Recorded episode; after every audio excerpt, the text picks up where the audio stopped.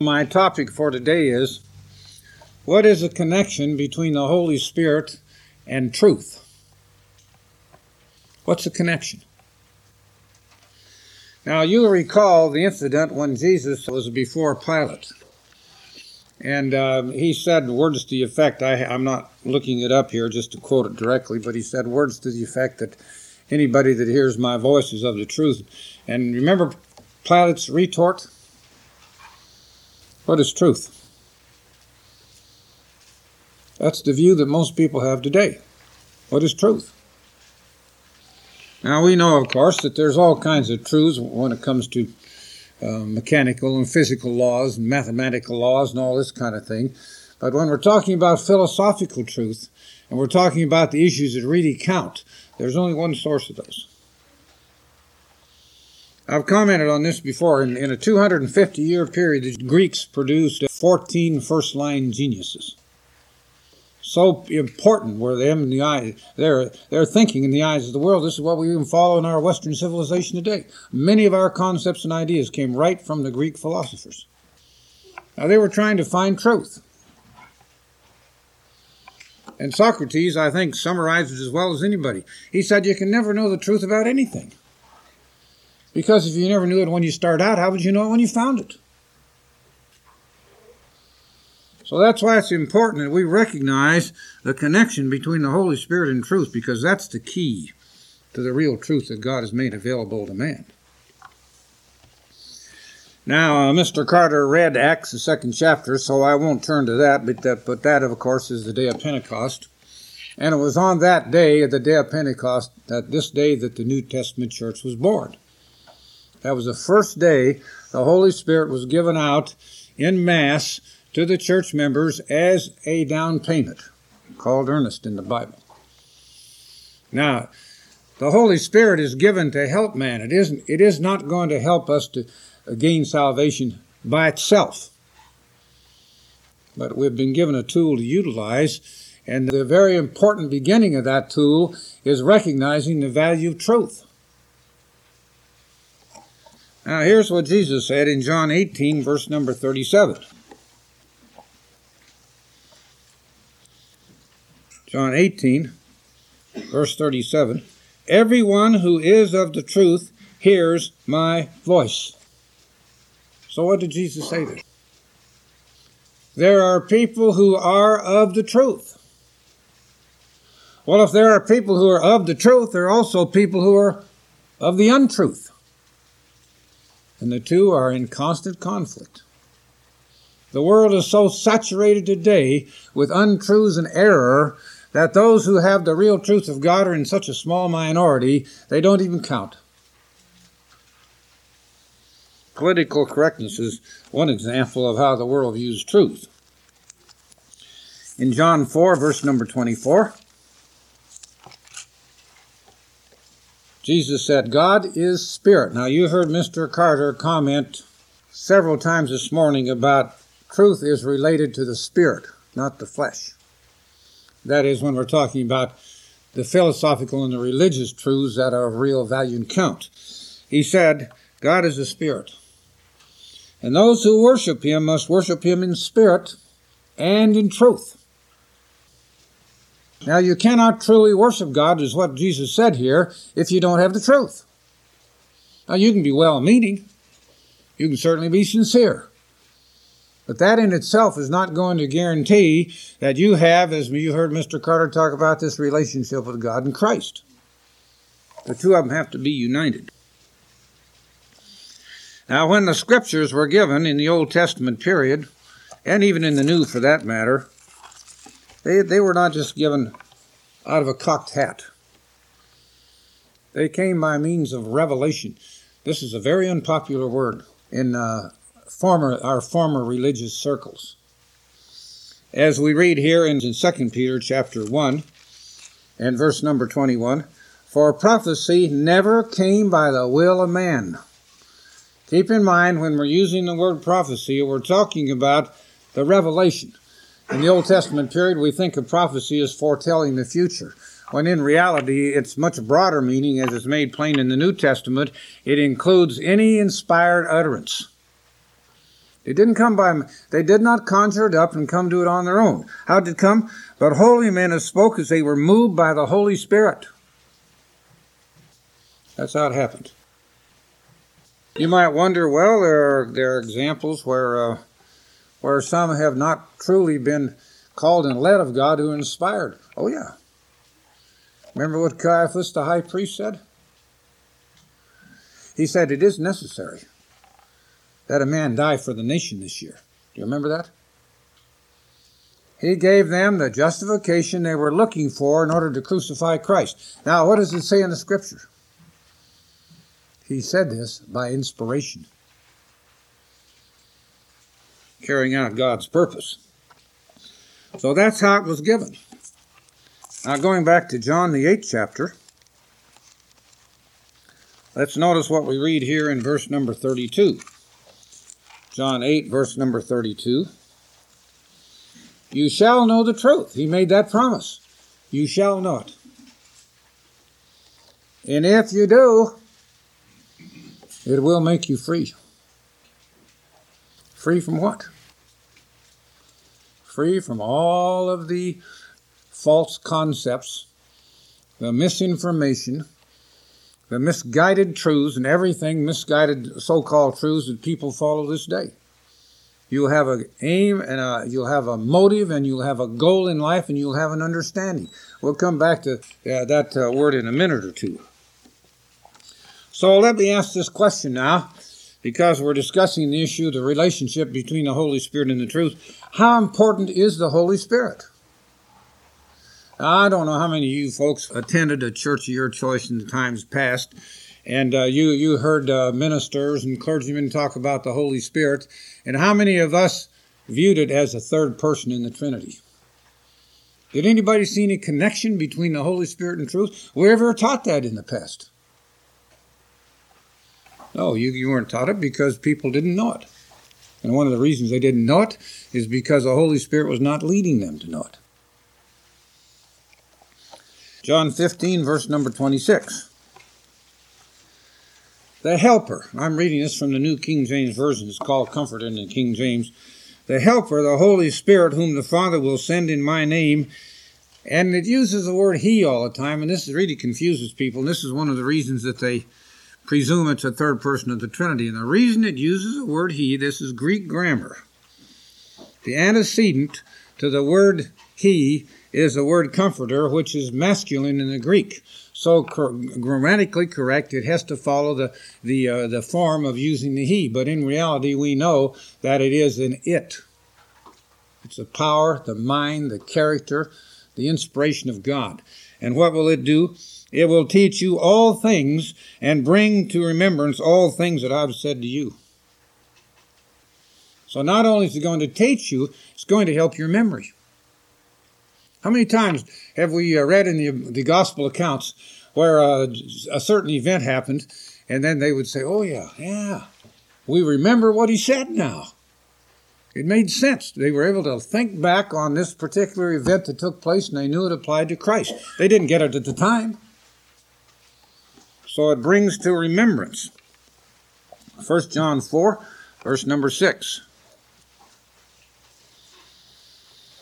1 John 4 and verse number 6.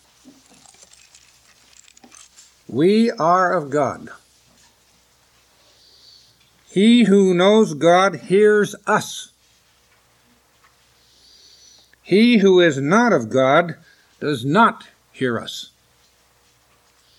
Have you ever talked to somebody and got in a religious conversation with them? It didn't take you any time at all until you were just talking to a stone wall. Got nowhere. You're wasting your breath. That's what the story is. That's why it says here. By this we know the spirit of truth and the spirit of error. So not only are we guaranteed to have an understanding of what truth is, we're also guaranteed to know what error is. Now we're going to see this is very important because you see, what happens is when we've been in the church for a long time, we have a tendency to forget these things we don't realize the importance of them. 1 John 5:20 We know that the Son of God has come and has given us an understanding. Now, do we have an understanding? Well, I can tell you one thing. There's only one way, well, there's more than one way, but but that understanding can be lost. And you're witnessing, uh, I don't mean thousands of people that's happened to. I sat back there in 1974 and I, I saw 100,000 people go off their rockers. They don't know whether they're coming or going now. I call them, many of these people, Church of God hobbyists. We've even had some among us. They hop to this church here. They go to that one there. They're looking here. They're looking there. They're thinking ecumenism is the answer. Somehow or other, they're going to find, help somebody or find somebody under those circumstances. Save your energy. It's not going to work. That's why he says here, He has given us an understanding. Now let's ask this question Are we going to respect what He's given us, or are we going to treat it with contempt and disdain? I'll show you some of the ways that's done, and has been done, and is being done. 1 John 2, verse 21. I have not written to you because you do not know the truth that's what he's telling these, these people that John wrote to. What does he say here? But because you know it, and that no lie is of the truth. That was called to our attention several times this morning, and it certainly is true. God is not going to reveal a lie. If the Holy Spirit has been working with our minds, it can only be one thing if it is the Holy Spirit, and that's truth. If it's not truth, it's not the Holy Spirit. Plain and simple. Now, when you have 15 people that have 15 different viewpoints, and you have people arguing this point, arguing that point, and thinking this and thinking that, uh oh, something's wrong somewhere. Where is it? Who has truth and who has error? You know, you better be listening very carefully what people say. And some of them are very clever and deceptive in what they say. You better keep your ears open. I don't care who it is, in or out of the church. Now, the next question How then is truth revealed? Now, of course, Mr. Carter was commenting this morning how that uh, in 1974 they turned to the scholars. And there's only one thing wrong with that. Which scholar are you going to turn to? what people do is they choose the one that's, that, uh, that suits their liking, one that appeals to them. So they were looking for a justification for changing, making a, do- a major doctrinal change in, in, uh, in Pentecost. And I'll tell you why they had to make the major doctrinal change in Pentecost. They were really wanting to change divorce and remarriage. You know something? Pentecost and divorce and remarriage are the two best kept secrets in all of these churches that departed. You never hear them bring that up unless they're forced to. Then they'll come up with some, I think, very weak justification for it. I don't know how many people I've written and talked to. One lady wrote me just a while back, uh, emailed me from from uh, Seattle, and was taking me to task for what I said about divine revelation. You know something? After I got done conversing with her two or three times, I didn't waste any more time with her. Because her view is this the Bible is the truth. And all Herbert Armstrong had to do was just read the Bible, and there it was. And he was wrong on all these issues, and now we have the truth. Does she believe in divine revelation and the power of the Holy Spirit? Why waste my time with somebody like that? You have somebody just constantly argues and bickers and this kind of thing. I don't waste my time with them. I got too many valuable things to do. So I didn't even I didn't even answer back the last time. What's the use? So as we see here, Here's what Jesus said in John 7, verse 17. John 7, verse 17.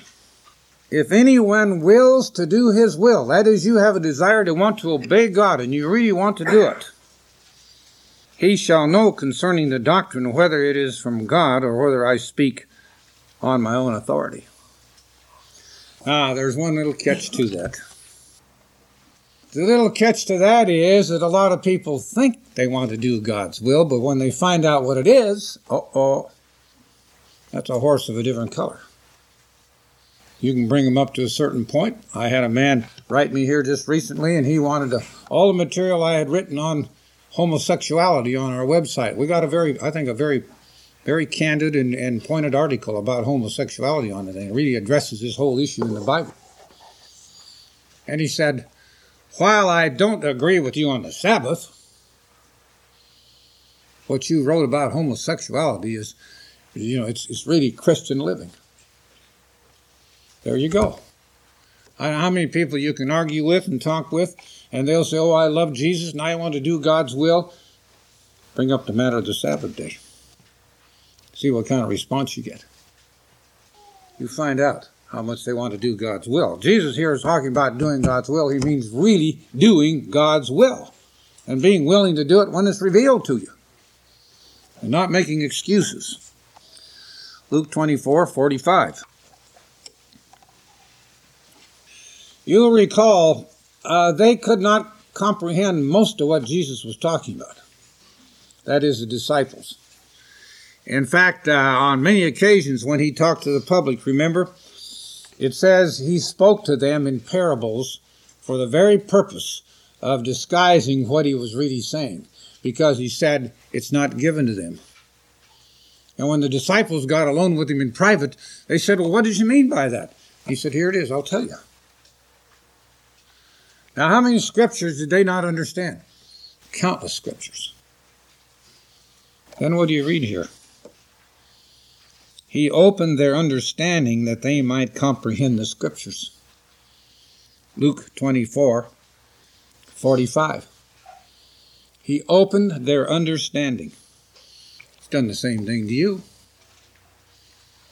I don't think most of us in the past were really seeking understanding, were we? I wasn't. And it just came like a bolt out of the blue. And most most of you are the same way. Now, is that uh, if if somebody really really wants to know and really seeks it? Jesus said, "Seek and you will find; ask and it shall be given to you; knock and it shall be opened to you."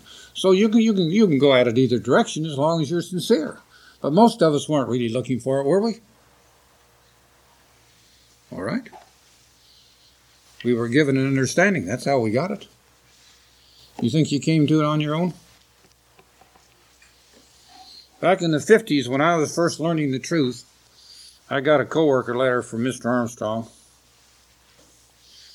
And he was explaining something there about, remember the occasion there when Jesus took the three disciples up to the mount, and then he, uh, Elijah and uh, Moses appeared to them, and then he saw these tabernacles and uh, and then he brought him down from the mountain. He was explaining what that really meant, and I read that. It makes sense out of it. I opened up the scriptures and I started reading it. Didn't make I didn't understand it. I couldn't make sense out of it. And so I got down on my knees in front of the bed and I prayed that God would give me understanding of it, so I could see what was being said there. And I opened the scriptures and started reading, and lo and behold, it came just like that. Now, how many of you got the knowledge that you came to be based on your your private individual Bible study? You can have parts of it, sure. You have certain principles, you can understand that. But I mean, you put it together. He gave them an understanding of the scriptures, just like he gave all of us an understanding of the scriptures. That's where it came from. But you see, what was the instrument in accomplishing that? Well, let's notice here. John 14, verse number 16.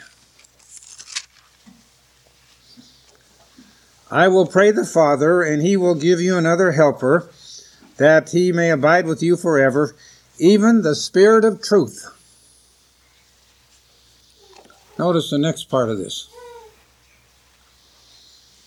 Whom the world cannot receive. They don't get it. It is a gift of God. Understanding and grasping the truth is a gift of God. That's the only place it can come from. If it were accomplished by human intellect, the scholars would have known that long ago. And don't think these scholars are, are uh, incompetent people. I've got 25 different sets of commentaries. Now, when I read those commentaries, do I just believe what they say? Not at all. Three quarters of the time they're incorrect. But I can tell you, I got commentaries that are so heavy. And I've done a lot of study and reading into technical uh, scholarly works, and I can tell you I have to really think through very carefully and go over it over and over to finally get the gist of what they're talking about. What they write about would go over the heads of 99% of the people because they're writing those works for other scholars. They're not writing them for the local man. And if they had the truth, why don't all the scholars understand it today? Why, they're in as much disagreement as all the churches are. So you see, it just simply boils down who you're going to take, what uh, what your preference is. So, as he said here, the Spirit of truth. That's what it is. You heard that this morning. And then John 16, verse number 13. However, when he, the Spirit of truth, is come, he will guide you into all truth. Now, let me ask you this question. We've been given three score and ten years as, a, as an average. I'm a few years above that, and I don't know how much longer I'm going to last. People say to me, how you doing today? I tell them I'm doing fine. I'm still kicking, but not as hard as I used to. Well, you usually don't become serious minded enough until you start thinking seriously till you're somewhere in maybe your 20s. And uh, you finally reach the place of senility along the line somewhere, and you can erase another five years or so off of that unless you're an exception to the rule. So you have what? You have about a 40 year, maybe a 45 year span during your lifetime when you're at an optimum of, uh, of mental capability and prowess. And lo and behold, what happened? Why, God had the church deceived for 40 years. All of a sudden in 1974, we're like the Greek who found the law of, of a specific gravity. Eureka! I found it. That's what they've been led to believe. Well, I can tell you the 60s was the golden age of the church. And that church went, when I first attended the first Feast of Tabernacles in 1955, Mr. Armstrong got up from the pulpit and he said, Brethren, this is the biggest feast we've ever had. We have 1,500 people here. We had local churches bigger than that in the 60s. So I saw that thing grow where the feast sites, we had a, quite a number of feast sites around the number with 15,000 at a feast site at a time. What is the membership now of that parent organization today after they, quote, found the truth? Well, I think worldwide it's probably less than 60,000. And at the time the thing went to pieces back in the uh, 70s, there it was the feast was approaching about uh, just locally in the United States alone 115,000. Was it blessed or was it cursed? That's the question we need to ask. What was the result of it? What did it lead to? Chaos, confusion, people who don't know where they're going or where they've been, people who sit around and question what happened. And I'll tell you one of the main reasons they do. They can't tell the difference between doctrine, administration, and prophecy. They're confused in that. Prophecy and administration are not doctrine. And when those two failed, or proved to be faulty, then they tossed out the doctrine with it. John 14, 16. I will pray the Father, and he'll give you another helper, that he may abide with you forever. What I want to emphasize here is that he will abide with you forever. God's truth doesn't change. Who can do the changing? Only you can do the changing. And that'll happen if you lose your orientation. And if you don't realize the value of the Holy Spirit in bringing you to a knowledge of that truth. You somehow seem to think, well, you came to it on your own. No, you didn't. Now, you might have grown up in it. Or maybe your parents helped you to understand it, and you're able to see it as a child growing up. That's well and good, because the promise, as it says in the scriptures, is to you and to your children and big end to all those who are scattered all abroad. So it applies to your children. If you teach them right, you set the right example. 1 Corinthians 2, verses 9 through 12.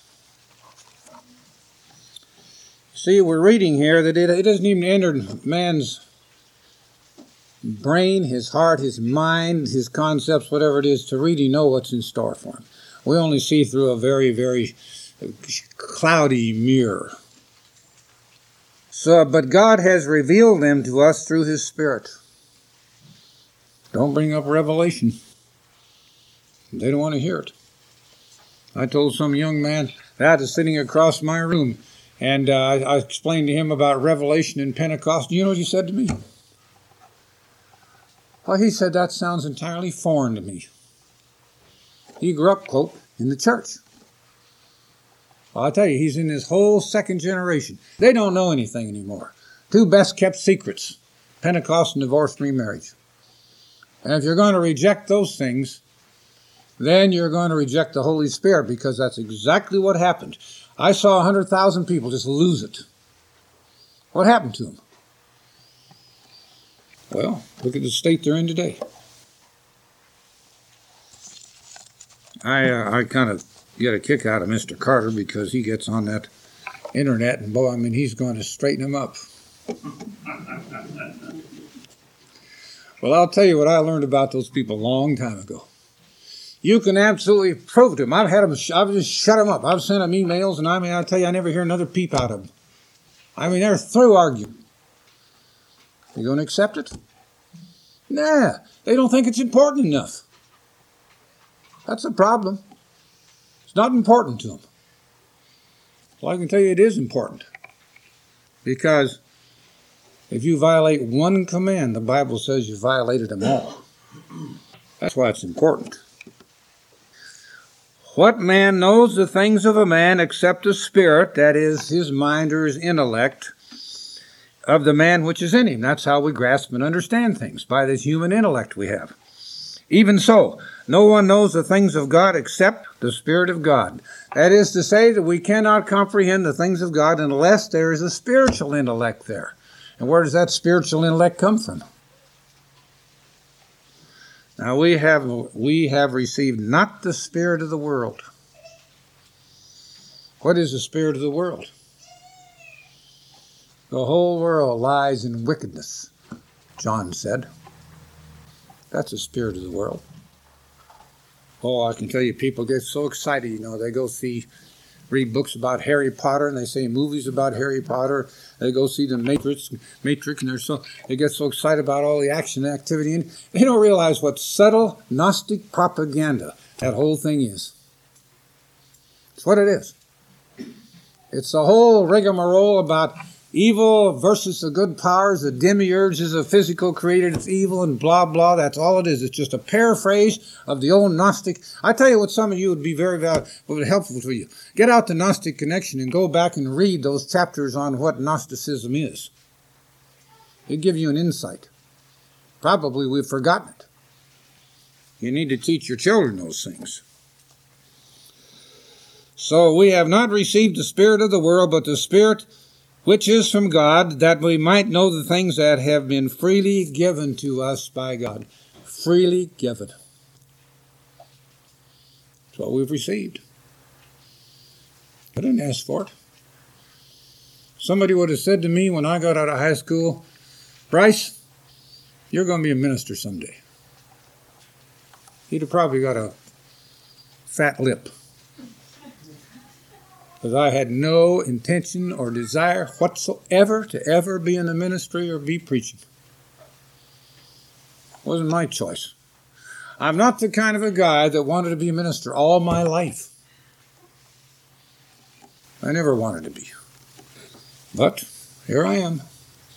And you just have to put up with it, take it or leave it. Now, let me emphasize this. Truth comes as a result of the call we receive from God. That's how we got it. Notice 1 Corinthians chapter 1, verse number 26. Mr. Mr. Carter read a good text this morning, and I, I'm sorry I didn't write it down, but he was showing uh, that's a very good connection. He was showing that the begettal, the begettal we received from God gave us the truth. Now, what's the begettal? It's the Holy Spirit, isn't it? So, as we read here in 1 Corinthians 1, verse number 26, you see your calling, brethren. It's a calling. Not many wise men according to the flesh. Not many mighty. Not many noble are called. Doesn't mean there aren't any, but not many. We had some very, very sharp men down there at Pasadena, and I'm not exaggerating. As we read here in um, 2 Thessalonians 2, verse number 13. 2 Thessalonians 2, verse number 13. We are bound to give thanks to God always for you, brethren, beloved of the Lord, because, here's why. God from the beginning chose you for salvation. And by the way, that word chose is your second aorist, which would simply be better translated, He chooses you. To salvation or for salvation. That's why you've been called through, and how'd you do it? How'd it come about? Through sanctification of the Spirit. Now, what does sanctification mean? It means being set aside. When you sanctify something, you set it aside for a holy purpose. So you were set aside by means of the Holy Spirit and belief in the truth. Now, here's the connection between the two of them. Now, can you be sanctified by the Holy Spirit and be walking around in error? Not if you're led by the Spirit. To which he called you by our gospel. So the good news message about God's kingdom is what uh, caught their attention and uh, and caused them to respond. 2 Timothy chapter 1 and verse number 9. He has saved us, and it's just unfortunate because we don't have an English tense that matches this aorist. It's unusual because what it is is a tense that gives a fact without any time relationship. It's just stating a fact. And what happens is that since we don't have anything that relates to it, the translators always just regarded it as a historical past, and so they put it, they translated it in the past tense most of the time, and it's incorrect. It should be translated, who saves us and calls us with a holy calling. Not it's already done. People are so deceived and misled into this thing about what they call salvation and talking about being saved. Just nonsense. They don't understand it. Now, here's what we've got to understand as church members. Some of you have been here a long time. What's going to happen to you if you lose faith in that calling? Or if you never ever had it to begin with? You know, if you lose faith in the truth that God gave you, or you don't, there's one, there's only one or two explanations. Either you never did have it, you just saw the physical argument of it, and you've accepted that, and that's been your whole modus operandi all your life, or you become careless and you begin to question and you begin to doubt and you lose faith in your calling. You do that, it's only going to be a matter of time for you're through. That's all there is to it. Hebrews 10, verse number 38. The just shall live by faith. That's how you live. You'd be amazed how many people, when it, when it gets down to the nitty gritty, of faith fails. Well, God understands that. We're all weak human beings, but I can tell you this, that this faith that faith is failing for you and it's gone on for years and years and your faith is still failing, you got a problem. You better own up to it. You better get some faith and confidence in God and believe his promises and believe the power of his Holy Spirit. That's what it's going to take. You know, the idea that you can just be a church member and you can come and, and, and be in church is going to assure you salvation, you're just daydreaming. Paul said, or Peter wrote, that if the righteous scarcely be saved, just scarcely be saved, where will the ungodliness sinner stand? We better not take it for granted. We better not take the truth for granted. 1 Timothy 6, verse number 10. Verse 12, I should say. 1 Timothy 6, verse 12. What are we, what are we doing? There was a real good movie I saw here a while back. I, I usually don't watch too much, too many movies because I'm more time in, the, spend more time in the History Channel or Learning Channel or something of that nature. Unless the Learning Channel has something about uh, dinosaurs or past I mean, then it'll be so saturated with evolution. I can't stomach that. But uh, there's a, really a lot of good things um, in on the History Channel. But I, I was watching this movie. I, I, just picked it up, just kind of scanned the dial. I drive drive everybody crazy if they're watching television because I watch half a dozen different shows at the same time. But I was watching this one, and it was a really a real true incident that happened. This guy was a Balkan. I forget his weight division. I think he was maybe about a middle class, middleweight, uh, Balkan middleweight boxing champion, Jewish. So he got hauled off to the concentration camps like all the rest of the Jews did when they gathered them up down there in the Balkans and sent them up to Germany. And they had these abusive guards there who were uh, not Germans, but they were ones that the Germans picked to do all the dirty work. And one of them started beating him and abusing him. And boy, he cleaned his clock so fast he just knocked him colder than a cucumber, boy, before the guy knew what hit him. And this German commandant was standing there. And he looked at him he looked at his, his man.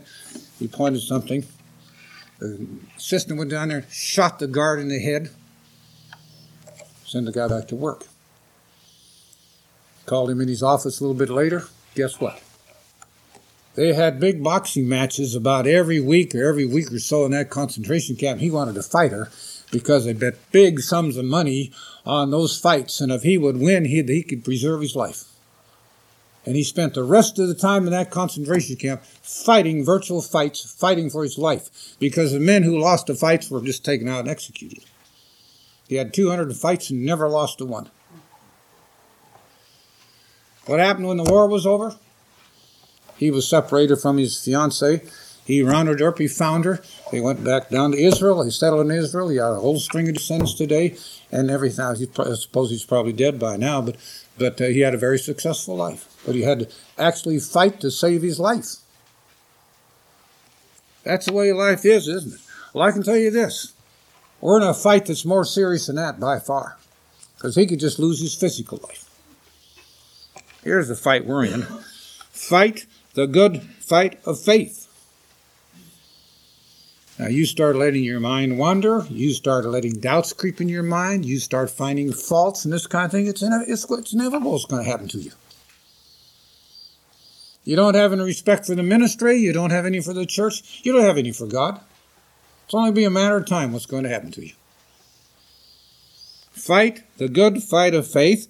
Lay hold on eternal life. That's what it's all about. And anything less than that is superficial.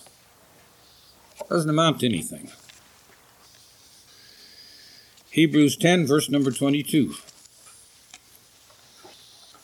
Let us draw near with, tr- with a true heart in full assurance. Do you have full assurance in the calling God gave you?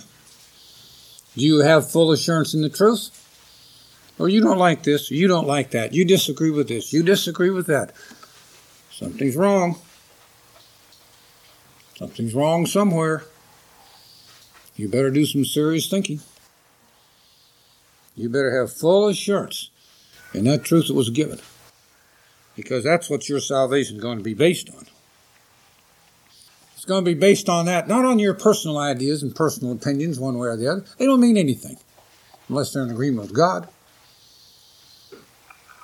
They're not, they're meaningless. So, as we read here, Hebrews 10, verse 23, let us hold fast the profession of our faith without wavering.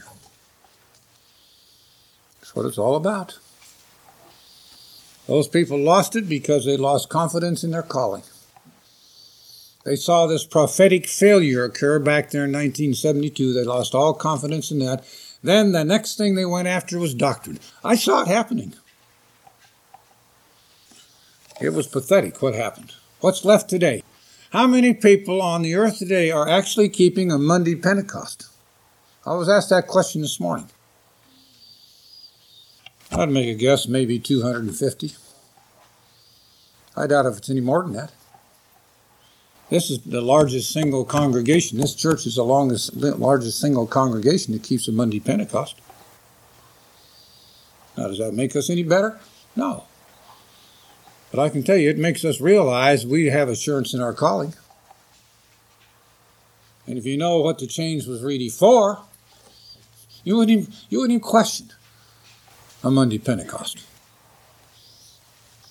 1 Timothy 4, verse number 1. 1 Timothy 4, verse number 1. Now the Spirit expressly says that in the latter times, and we have the word some here. That's a very poor translation because that implies just a few. It actually is a Greek word certain. I had a man tell me a while back, he said, every time you give a different translation like that, you're you're you're changing the Bible. As though the King James Version is inspired. King James Version is not inspired.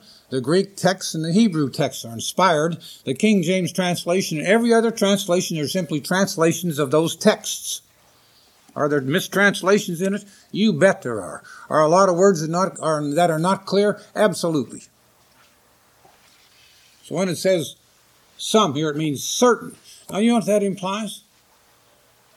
That implies somebody that had some real clout certain individuals could inf- that could influence others. It got to the place down there in Sacramento when I was there that uh, they'd send up a tape from headquarters, and I'd have to sit and listen to the dribble going on. I'd just sit there in a seething, boiling. I'd go home and I'd be so mad. It'd take me three or four days to go, and I'd get back to church happy again. Then they'd send another tape, and I'd go through that all over again, just seethe. That's what was going on certain individuals wanted to push their agenda on the local churches, and they had that Church of God newspaper going. And I mean, it was a propaganda tool if there ever was one. And as a local minister, you were completely disarmed. You couldn't do anything. People said to me, Oh, if you had just stayed here, things would never have been this way. You know what tell? You don't know what you're talking about. It would have changed no matter who was there. Because if you didn't go along with it, it's either your way or out the way, out the door. And that's the way it worked. So certain would depart from the faith. Depart from the faith. You know what the faith is? It's the embodiment of the doctrine. They're going to depart from the doctrine. Now, how did they get the doctrine? Conjured it up in their own minds? Well, we're living in a time period today. I can tell you what it is. It's every man for himself. There was no king in Israel in those days, and every man did that which was right in his own eyes. That's what we've got going on today. Christ's going to change that. I'll tell you this. He says the time's going to come when you're going to find out who was his servants and who weren't. 1 Timothy 1, verse 19. He said, You'd better fight a good warfare, having faith and a good conscience. What would it be like if you were living right now today and you were in one of these church hoppers, Church of God hoppers, and you were going here and you were going there and you didn't know what to believe? What would your conscience be like? What would you be going through? Is that a clear conscience? A good conscience that some have rejected having rejected, concerning the faith, that's what they cast off, had made shipwreck. I talk to people that I've known for years. And I tell you, they're the most contemptuous, disrespectful people you ever saw. They don't have any fear for God or man or anything. And this is a state and condition they're in. It's a pretty sad indictment of what happens. Now let's go to the last question here. And I'll try to uh, bring this to a halt reasonably soon here. What happens to those who lose faith? What happens to them? How do they behave? That's the thing we got to ask here. 1 Timothy 1, verse number 6. Some having strayed. So what do they do? They, they're just talking about people who strayed. Strayed from what? No other doctrine, as we read in verse 3. Let me tell you this very plainly. We are going to tolerate no other doctrine than what was taught by this church from the beginning. Plain and simple. Nothing else will be accepted. Because that came by revelation. No other doctrine, for which some having strayed have turned aside to idle talk or vain jangling, as the King James says, or empty talk. Desiring to be teachers of the law. Oh, they want to tell you what's right and wrong. They want to interpret God's law. They want to be able to say this and say that understanding neither what they say nor the things of which they affirm.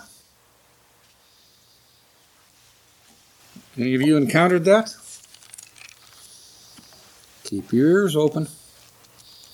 Listen carefully. Be aware.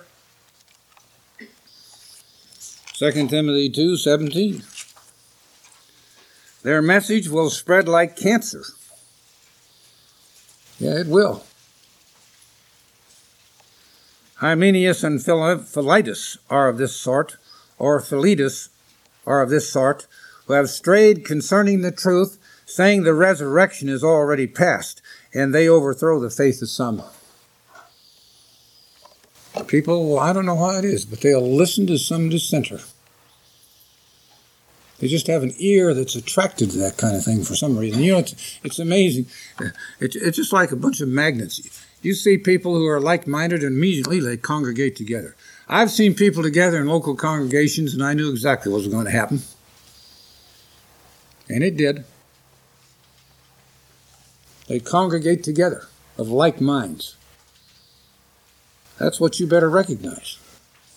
You know, it says back in the book of Proverbs, and I'm, of course, paraphrasing this as I think it is in the Living Bible, it says, um, I'm, I'm paraphrasing it in a broad way. It's, this is not literally the way it's stated, but it says words to the effect that you may not know what a person is like until you see who his friends are. Boy, that's the truth. Who are his friends? That tells you a whole lot. So, in 1 Timothy 6, verses 3 and 4, I'll tell you what happens when you begin to lose faith. You start questioning. You start questioning this. You start questioning that. You start picking at this. You start picking at that. There's only one way you're going to end up. You don't check it. You don't get a hold of yourself. 1 Timothy 6, verse number 3. If anyone teaches otherwise and does not consent to the wholesome words, even the words of our Lord Jesus Christ, and to the doctrine which is according to godliness, now, did we receive that or did we not? Were we led by the Holy Spirit or were we deceived? Were we in truth or were we in error? That's a fundamental question you better be able to answer in your own mind. Because it says here he's proud, knowing nothing, but obsessed with disputes and arguments over words, little technicalities, from which come envy, strife, reviling, surmisings, useless wranglings of men with corrupt minds and destitute of the truth. Now, here's what's interesting about this they're in the congregation. That's right, they're among the people. Now, do you suppose there are tares among God's people today? Well, you bet there are. Jesus warned, just be careful because if you yank them out, you might yank some good ones along with it. Well, it depends on how bad the tares get. But that's what we need to recognize. Always questioning, always doubting. Titus 3, verse number 9. Avoid foolish disputes, genealogies, contentions, and strivings about the law, for they're unprofitable and useless. I don't waste my time with that stuff. Somebody's been around long enough, ought to know better. It's a waste of time. Reject a divisive man after the first and second admonition. We'll, we'll adhere to that, I'll guarantee you. We're not going to tolerate that. 1 Timothy 6, verse 20. Timothy, guard that which was committed to your trust. Did God give you trust? If you don't believe that, it's inevitable it's going to take place with you. Avoiding the profane and idle babblings and contradictions of what is falsely called knowledge. You know, you can read in the commentary and all of a sudden you suddenly conclude what this commentary has the truth and then you start believing that. You're in trouble. You are in trouble. Most people can't even discern what's truth and what's error in what they read in commentaries. Commentaries are simply commentaries by men who are making comments. Now, some of them are very good. But I can tell you there are plenty of them that aren't either. I peruse them very carefully and I look at them. If I'm trying to find out an answer to a question, I might go through all 25 commentaries. Most of the time, I'll get a, a sensible, reasonable answer that makes sense. Sometimes I won't get it at all. Sometimes I'll get a bunch of answers that don't even make any sense at all. Now, how do you know those things? I'll tell you how you know them through spiritual discernment. Through spiritual discernment. That's how you understand it. But let's notice here this whole thing about scholarship and knowledge is nothing more than what you call human wisdom, trusting in human wisdom. Yeah, human wisdom can be beneficial in its right place, of course. We all make mistakes, it makes a difference who we are. But if we rely on that for the spiritual truths of God, we're in trouble. Truth does not come by scholars. It comes by revelation from God. As Paul said here in 1 Corinthians 3, verse number 19. 1 Corinthians 3, verse number 19. The wisdom of this world is foolishness with God. You read some of the things, I've waded through a lot of these Greek philosophers. I've read a lot of their works. And I, it's pathetic what some of them have come up with. Now, some of them come up with some pretty good ideas. But they don't have the truth. They were searching for it. They didn't have a revelation from God, so how could they? No matter how brilliant they were, they couldn't have any revelation. You've probably heard of Marcus Aurelius. He was one of the Roman emperors. You know what he was? He was a Stoic philosopher. He took bad advice. He made some pretty bad mistakes in dealing with the Christians. But you know, Stoicism, in one sense, was actually closer to the truth than a lot of these other concepts were. Because they recognized the difference between evil and good and the consequences of practicing evil. Now, they went overboard in trying to control it by just complete and total control of everything physical, and they didn't understand that you can't accomplish that without God's power and God's Spirit. But it does illustrate that I don't care who you are and how brilliant you are, the wisdom of the world is foolishness with God. Now we recognize that, and I think we can say this. We'd better not lose faith in our calling. Don't dabble with it. Don't start doubting. Because if you do, there's only one thing that's going to happen. Hebrews 5, verse number 12. Hebrews 5 and verse 12. For though by this time you ought to be teachers, what's happened to some? You need someone to teach you again the first principles and the oracles of God, and you have come to need milk and not solid food.